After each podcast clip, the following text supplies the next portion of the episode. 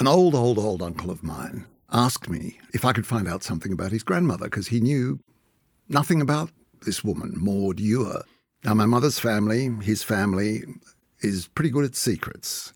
And he was curious to know something about this woman. I was a journalist, would I dig around? And I found pretty quickly a photograph of my great grandmother's father, Reginald Uhr, in the uniform of the Queensland Native Police. And it hit me like a blow. At the same time, almost, I thought to myself, I'm not going to hide this. I've been asking people to face the reality of this country for a long time. I'm going to tell this story. Facing the reality of this country is a task that, at a broader public level, at a political level, at a constitutional one, has proved enduringly difficult. As a nation, we're seeing that play out now through the referendum on the voice to Parliament. For David Marr, finding the right way to tell the stories that allow us to see the truth of our history is a personal quest, and one that has led to his latest book, Killing for Country. It's an eye opening book, an often horrifying look at the reality of the colony that is modern Australia. I'm Michael Williams, and this is Read This, a show about the books we love and the stories behind them.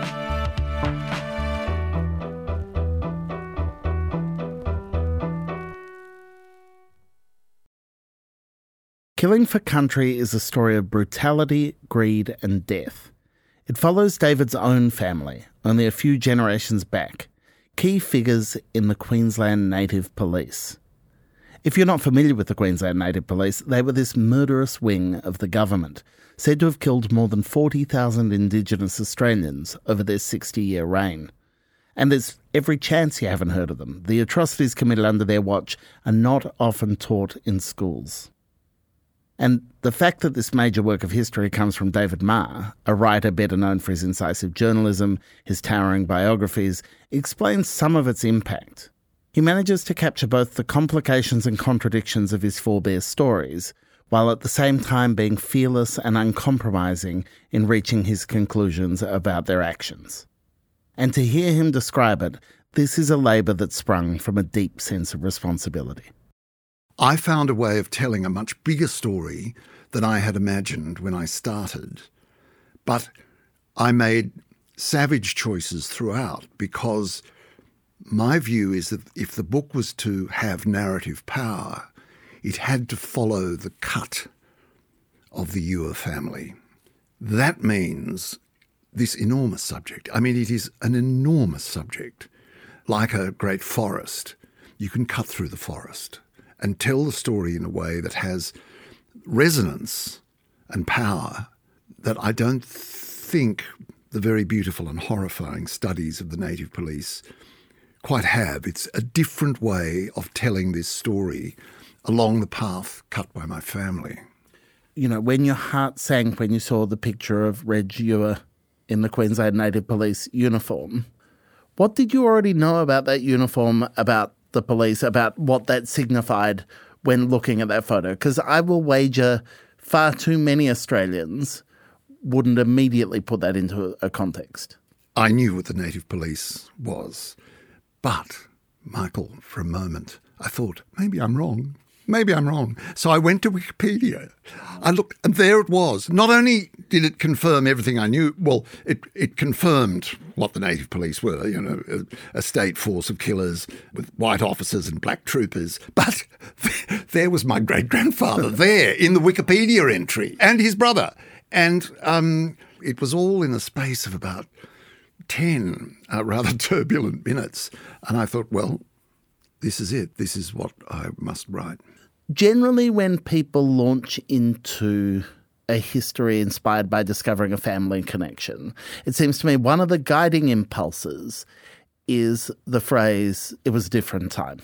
The process of writing the book, the history, is to frame the sometimes objectionable, sometimes monstrous acts of one's forebears in a historical context that absolves them of responsibility. And it seems to me that part of the power of killing for country is you're refusing to do that. You are refusing Absolutely. to buy into the idea that something that is monstrous and an atrocity to us today was somehow acceptable. Yeah, absolutely. No excuses. There's quite a bit written about the Uhr family, um, and the excuses come thick and fast. And there's also that very colonial thing of claiming distinguished connection back home. My God, Michael, you're sitting with the 99th cousin of the Dukes of Roxburghe here. You know, these things matter in family histories. This is a history. It has to stand on its own two feet. The scholarship is there to be critted by scholars, um, by anybody. It's all laid out where everything comes from, and it has to survive on its own merits as truth, or as near to the truth as it's possible to get at the moment. And as it happens, I don't think human beings fundamentally change from one time to another. Greed and cruelty, I'm afraid, are bricked into us. So is goodness.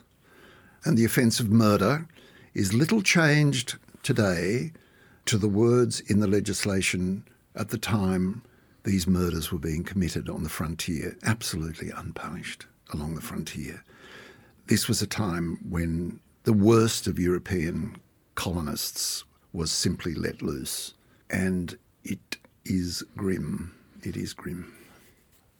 Talk to me about the experience of unfurling the horrors at a human level. Because one of the great achievements of this book is, and I don't want to make it sound unapproachable in how unflinching it is, but you recreate that human level of venality and monstrosity and.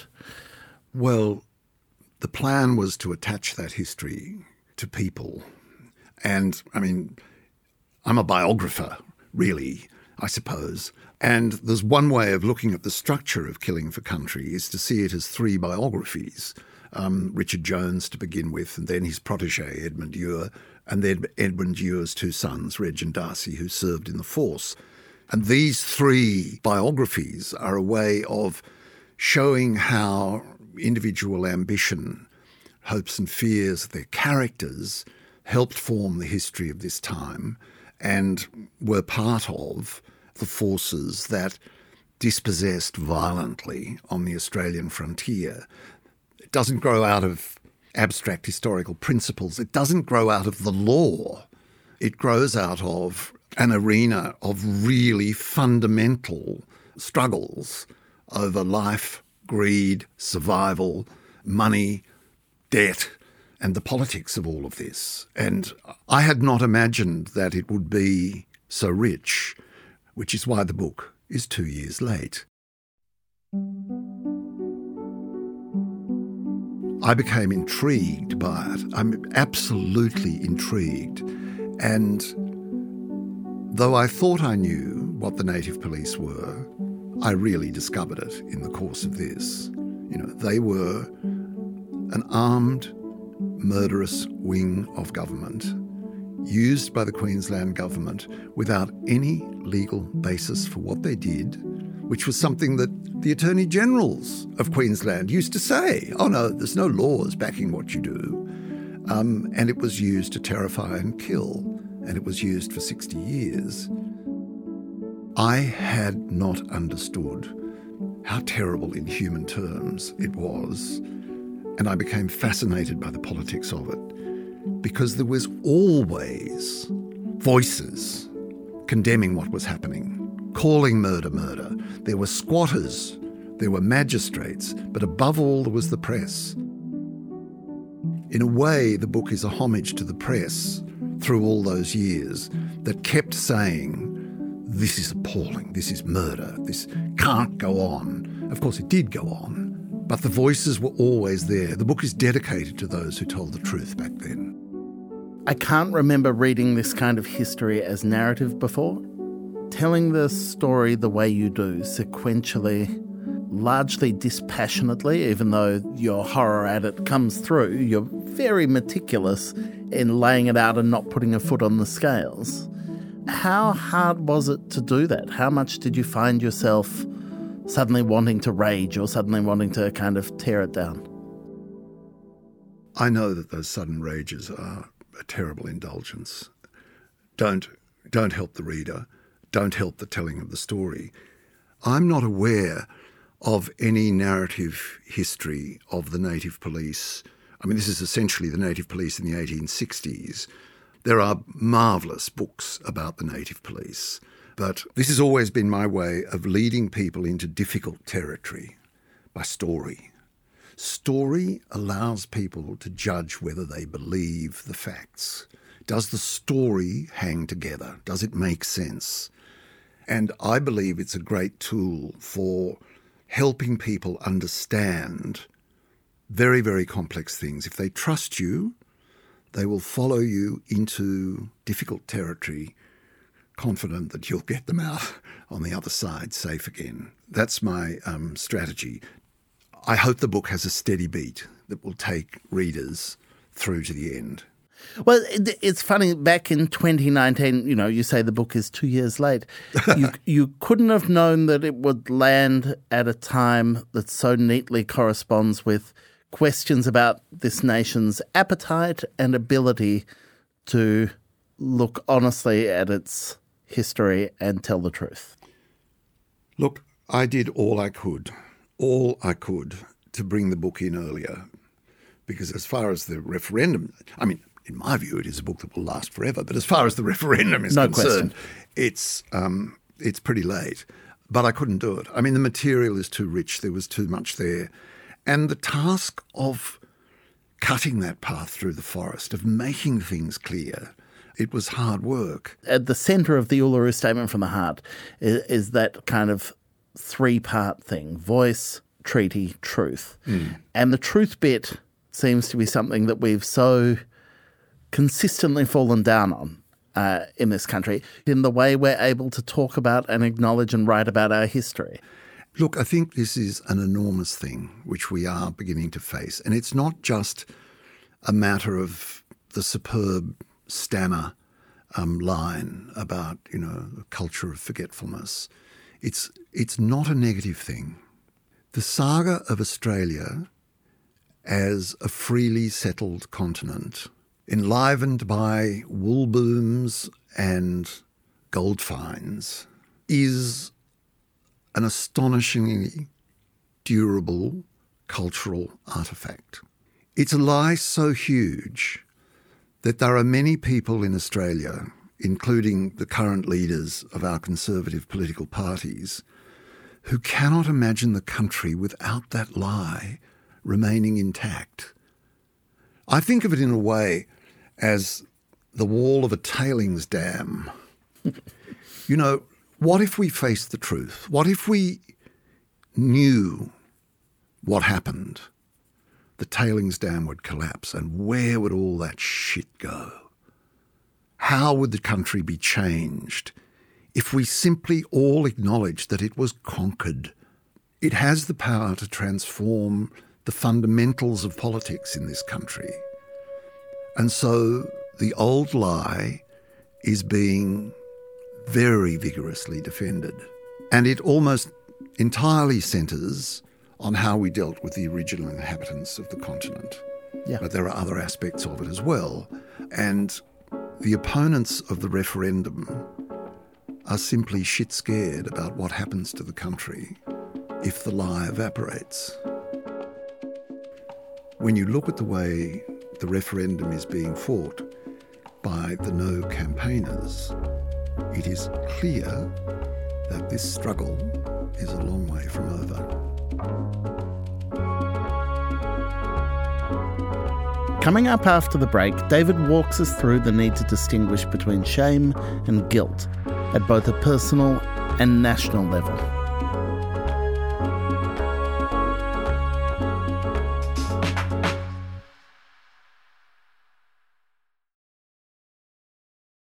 Did you know you can support the artists you love and receive a tax deduction for donations over $2 through the Australian Cultural Fund? Last year, the Australian Cultural Fund facilitated over $11 million of donations to artists across the country. You can make a real difference to the work of Australian artists this end of financial year by donating through the Australian Cultural Fund. For more information, visit australianculturalfund.org.au. With award winning news coverage and reviews, the Saturday paper is essential reading for everybody. For a limited time, subscribe to a year of our quality, independent journalism, and you'll receive the Saturday paper's stainless steel coffee cup made in collaboration with Fressko for free. Subscribe from just $2.10 a week. Simply visit thesaturdaypaper.com.au forward slash offer. The Saturday Paper. No hot takes. David Marr has been writing for more than three decades, often focusing on the careers and lives of politicians, artists, and writers. Looking at his body of work across the years reveals much about the evolution and preoccupations of him as an author, many of which play out in the way he's approached his family's history. In My Country, your collected stories, essays, and speeches, which is wonderful. But not for nothing is the first essay titled Shame and Forgiveness. And you describe yourself as a young man uh, who was very attuned to ideas of shame and forgiveness. Yep, I grew up as a very closeted gay young man and did everything I possibly could, including marrying in my 20s, um, to make myself straight. And none of it worked. And I have very bitter memories, not only of the harm to me, but the harm I did to others because of that shame. But yes, I know shame, and I also know the value of coming out. Did you find your voice as a writer before you'd moved beyond shame, or did you need to move beyond shame before you could write the way you do today? Well, the business of coming out and the business of becoming a journalist overlapped for a few years. And yes, that was at the same time that I was finding a voice. The odd thing is, of course, that I don't know what my voice is. I mean, it's my voice and I can't hear it, which is a strange thing. But anyway, finding your voice and finding yourself, I suppose, are, are pretty much um, the same thing. Part of what so defines you as a writer, to me, as a, a reader who has loved reading you for so many years, is the relationship between your intellect, your fury, and your irrepressible sense of humor. And the fact that those three things, the Venn diagram, the little bit in the middle that is is a David Marr essay, uh, is about kind of channeling different parts of who you are, which is why it seems to me it has to come from a place of, if not forgiveness for self, at least not full blown shame anymore. Well, killing for country is an exercise where there is no humour. I mean, here and there, I know I have put in a few lines, but it's not a world of humour. It's it can't be. It can be dealt with with ridicule um, at times, but it is driven by, I hope, largely masked anger. I mean, you don't you don't spend the years that me and my my partner Sebastian Tesoriero, who has uh, helped me all through this, um, we don't do that without being driven by anger. I mean, you pay tribute to Sebastian in the book. Maybe we'll just dig into Sebastian for a moment because I am fascinated by this. And I do think, you know, a, a, lesser relationship might be broken by trying to uncover this kind of story uh, together. But you do say here, he proved a fine at times savage editor. We had many disagreements, not all are resolved. Uh, that seems a little ominous. no, look, he comes from a Sicilian and Calabrian family. I've suggested to him that our next task should be to investigate his Sicilian forebears and his Calabrian forebears. Um, he doesn't seem to be too keen, but we're both former lawyers. Um, we we think very much alike. He is a terror for absolute accuracy. There was a showdown when I rather theatrically said at one stage, the trouble with you, Sebastian, is that I write like a poet and you think like a lawyer. and he just looked at me and said, Yeah, but I really do think poetry should be accurate. Um, you squelch. Wow. um, but but we worked together very closely, and it began in COVID. It began with his internet searching, and then it was a wonderful, uninterrupted discussion of four years about this book and his attacks on my colonial imagination. And um, he was pretty brutal. Uh, and then we had a last fight was over the first word of the book. and I thought, oh, Jesus, I'm just going to give in here. Um, I wanted to say a young man drove his flock over the Liverpool Range. Sebastian's view was get on with it, David. You're going to name him in two lines. The, the young man. Anyway, I tried to find friends who would back my version, and they wouldn't. And um, uh, it's the young man. You are somewhat elliptical in the book about the impact on your own family of your decision to choose to tell this story. And that seems interesting to me not to want to delve too far into the personal, but in terms of what that reflects about that national conversation. Yes. Is that difficulty in facing a thing and in finding a way to tell that story differently? Was that something that tormented you in the writing of this? To begin with, Michael, you must understand that this has nothing to do with the Marrs. This is my mother's family. the Marrs are people of the most impeccable moral order, generation after generation since they first appeared as blacksmiths in this colony. What a scurrilous disclaimer to put in there. You're just determined to protect one good name. Yeah. It's my mother's family that we're talking about here. Um, but oh, my poor siblings. Can you imagine what it is like to endure having a brother like me who has been showing off and yelling at the country and cracking jokes for 50 years now. And then finally, you write a book which goes to their bloodlines. At first, they were, oh, David, must you? For Christ's sake. And as I learnt more and more about the story and kept them roughly up to date with what was happening, they ended by saying, No, you must. You must. But one of my sisters added, But I still don't like it involving our family. And I say in the afterward, she speaks for Australia. You know, we are coming to grips with the fact that this happened. And there were 12 or 1300 officers and men of the native police. They've left a lot of descendants behind. I'm not claiming any heroism here. I'm a writer. It's my trade. I was handed a rather shocking discovery. I knew at once that the only response to it was to write it. My family have gone along with that. You're not claiming heroism as a, as a product of that family, as someone who lives in contemporary Australia what are the implications of acknowledging and owning this in our past? I think you have to make a very clear distinction between guilt, which I don't feel at all, and shame, which I do feel. We can be proud of our families for things that happened generations ago that we had no part in. We can feel shame on exactly the same grounds. And I am ashamed of what the Uhrs did in Queensland at the time that they were officers of the native police and their forebears. I am ashamed of that. But my task as a writer is to put that shame, I mean, let it drive me, but not distort what I'm doing, not become self indulgent. And by the time you realize how widespread that source of shame is, it kind of, in a way, melts into the national shame that we are beginning to feel and should feel for the way this country was put together. I hope the book is a new way of bringing home to us stuff that some of us didn't know at all, some of us, including me, who thought they knew it and discovered that it was different or worse or more subtle or always.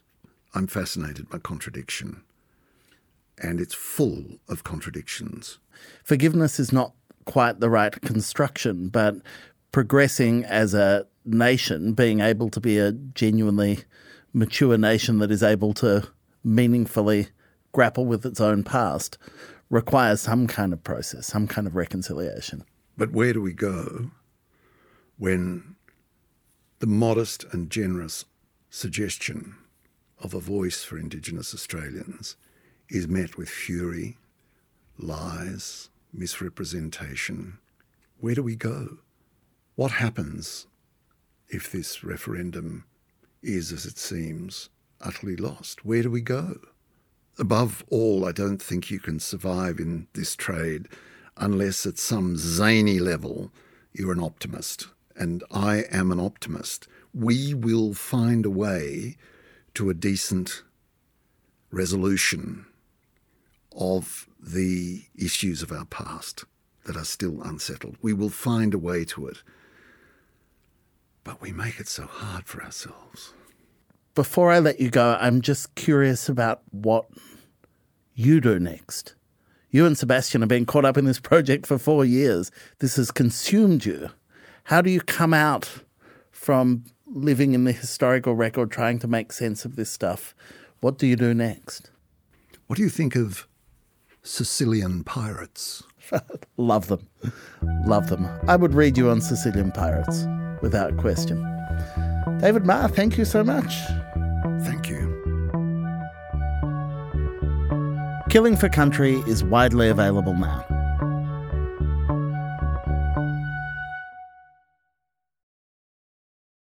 As a 7am listener, you value the story behind the headlines. That's why you should read Post, a free daily newsletter bringing you the top five news stories of the day, summarising each of their key points. Sign up at thesaturdaypaper.com.au slash newsletters. Before we go, you may have seen that the 2023 Nobel Prize for Literature has just been awarded. No, not to Australian Gerald Murnane. Uh, it's gone to Norwegian writer Jon Fosse. I am sorry to say I am not qualified to give an informed recommendation as yet. Fosse's been on my to read list for longer than I care to remember.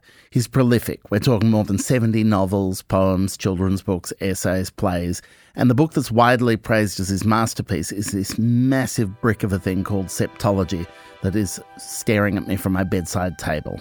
The recent win is the push I need, and I can't wait to dive in. I'll try it if you do.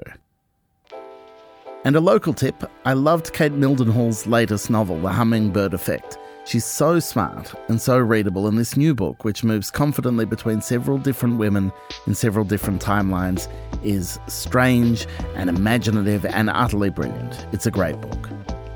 You can find these and all the other books we mentioned at your favourite independent bookstore. Or if you want to listen to them in audio form, head to the Read This reading room on Apple Books at apple.co slash read this. There's a link in the show notes. That's it for this week's show. My partner has banned me from looking at reviews on Apple Podcasts in bed because apparently it's narcissistic. But please feed that debate further. Read This is produced and edited by Clara Ames. Mixing and original compositions by Zoltan Fecso. Thanks for listening. See you next week.